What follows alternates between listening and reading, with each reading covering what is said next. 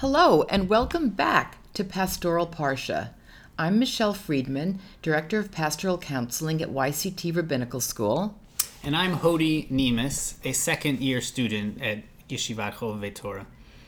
And in each episode, we explore psychological insights gleaned from the Torah reading of the week. And what we're going to do as we go forward after this short break is bring in a pastoral vignette that connects to each Torah reading. This week, we are in the book of Vayikra, also known as Leviticus, and the portion that we're talking about is Kedoshim, chapters 19 and 20, and it literally means be holy. The theme that we're going to trace through our conversation today is that, surprisingly perhaps to some, of love. Love of other, and how does that connect to love of self? As I mentioned before, we're going to use real material to illustrate these podcasts.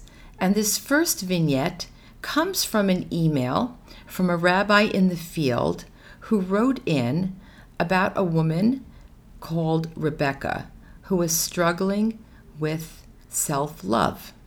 Here is Rebecca's email. I have been saying the Shema every day and night so far, and it has felt really good. I was wondering if, apart from this prayer, Judaism commands us to love ourselves. As you know, I tend to be really hard on myself, but I feel like if I could know that I am commanded to love myself, it might help in reminding myself to love my own self as I do others.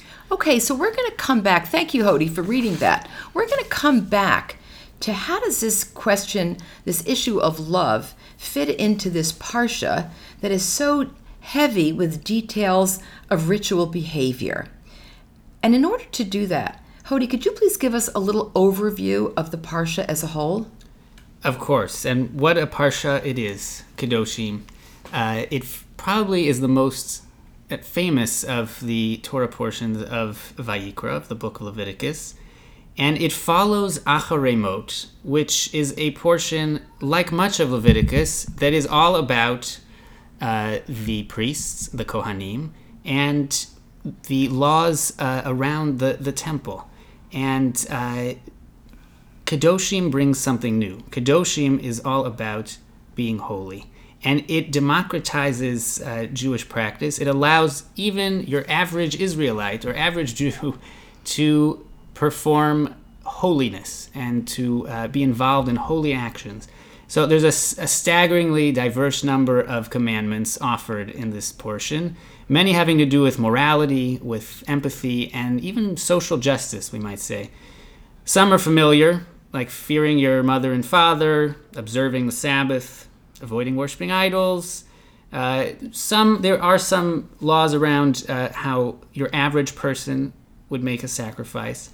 And there's further commandments about uh, sexual relationships. There's also a number of commandments that have to do with basic ethical behavior between people. People with disabilities, like not cursing a deaf person and not placing a stumbling block in front of a blind person, being fair, not slandering. We could talk about all of those, but the climax of the Parsha that we're going to focus on today is chapter 19, verses 17 and 18. Lo tisna et achicha bilvavecha, hocheach tochiach et amitecha, velo tisa alav chet. Lo tikom velo titor et bnei amecha, v'ahavta l'reacha kamocha, ani Hashem. Which means, you shall not hate your brother in your heart, you shall criticize your fellow, so you shall not bear sin over him. You shall not take revenge, and you shall not keep on at the children of your people, and you shall love your neighbor as yourself. I am God. That is so striking, and it seems to go right to the heart of what Rebecca's dilemma is. How can she love herself and how is that connected in that last verse? And you shall love your neighbor as yourself. So I understood hmm. Rebecca's communication really exclusively as an emotional communication, not so much as a ritual or legalistic question. She is upfront about letting us know that she's having a hard time loving herself. And for her, the external law, the commandment, helps her with a struggling internal self in loving herself. So, my advice to the rabbi was to engage with her in a conversation about what it means to her to love herself. How does she understand what that's about? How does it feel to love others? Is she hard on herself? Is she a person who's hard on other people? Does she have a hard time giving things to herself? Does she deny herself? And in what ways? I think Rebecca is really asking to have a conversation. Wonderful. So, how would that conversation uh, proceed? Well, maybe part of the conversation is, and I kind of hear it latent in in Rebecca's query, is how can you command people to have feelings altogether? So, that's a great question. That comes up often in the Torah, right? Around the Shema, like Rebecca mentions, loving God. You can be commanded to love God, but also even we see it in this portion, right? How do you love your neighbor? Um, we also see earlier in that verse, you're not supposed to hate your brother in your heart. The last time I checked, you know, it's very hard to tell someone don't hate. You maybe don't have to act on the hate, but uh, how do you? What does that mean to be commanded? Yeah, and there's such a, a kind of like a a back and forth. The first verse, don't hate, but the second one, well, criticize your fellow, give him or her appropriate feedback so that you don't hold hate in your heart.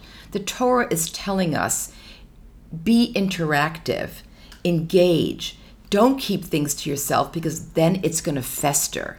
And when it festers, that can lead to really serious actions, perhaps um, explosive actions, pre- unpremeditated acts of violence like revenge. And it's a story that we see over and over again in the in the stories of Genesis and certainly in our daily lives. And I would add that Joseph, uh, his story is the story of these verses in my mind because he and his brothers hate each other in their heart. They they really uh, they they take revenge. His brothers take revenge on him, and ultimately he he is nearly killed. But uh, at the at the climax of that story, they are able to achieve love of one another.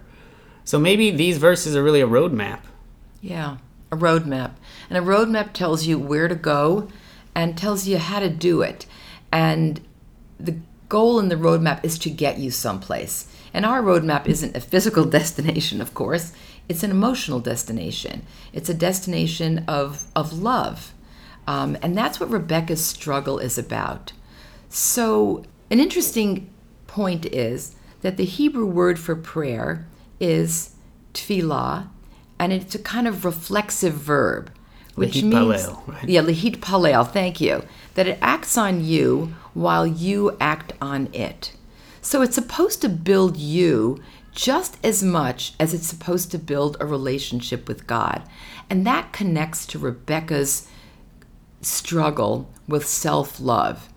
If Rebecca feels commanded to love God and can wholeheartedly express that love twice a day, three times a day in prayer, hopefully that will reflect back inwardly towards her and she can feel some reflection of that love of herself. And in, in your experience, when you show love towards others, when you do kindnesses for others, does that in fact change the way you look at yourself? Absolutely. Absolutely. I mean, and it seems so basic, and sometimes it seems almost hokey how doing something for somebody else can increase our own reservoir, our own storehouses, to refer back to your Joseph, your Joseph reference earlier, of love. And it reminds me actually of a popular book by Gary Chapman, The Five Languages, Five Love Languages. And uh, Dr. Chapman um, refers to these five different ways that people have of expressing love. And he, one of his main points is that people get into trouble in relationships because they're just not, they don't know each other's languages. And if they could figure out the right language of the person that they want to connect to, they could do so much better in the relationship. And the, here, in terms of Rebecca's query about self love, I think she needs to find out almost what her own language of love is. So, to uh, with all credit to Dr. Chapman and the five love languages, he cites the first one being words of affirmation. Using words, using language. This is obviously prayer. Prayer, conversation, talking with another person to express love.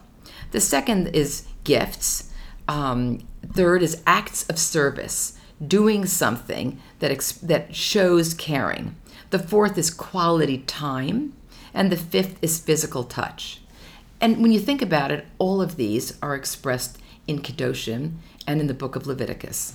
I really love that. I see, I definitely see that. Gifts, acts of service, quality time, these are all uh, ideas, mitzvot, commandments that I think do come up in, in this book of, of Leviticus. So, Michelle, are you saying that if I do these five aspects of love language, if I do these five actions, that I'll just suddenly feel a lot better about myself? Actually, probably not, because probably only one of them is like your main one, and maybe a second is going to be in second place, and then they're going to be, they're ranked. They're emotionally ranked by you, by who you are, by dint of who your personality is, by your life experience, and you want to figure out which is your main one and work with that. And I think one of the, the great things about all of this ritual is it speaks to different people's love languages. Just as in interactions with others that we care about, we want to find out what their love language is and ours and meet someplace, address their deep need to be loved in a way that speaks most deeply to them, so too we want to address our relationship with God in a language that speaks to us, to each of us. And for some people, that's going to be prayer, and for other people, it's going to be acts of service, and for other people, it's going to be a dedication of time, which doesn't mean that we only do those things, but one of them will register in a most primary way for each of us.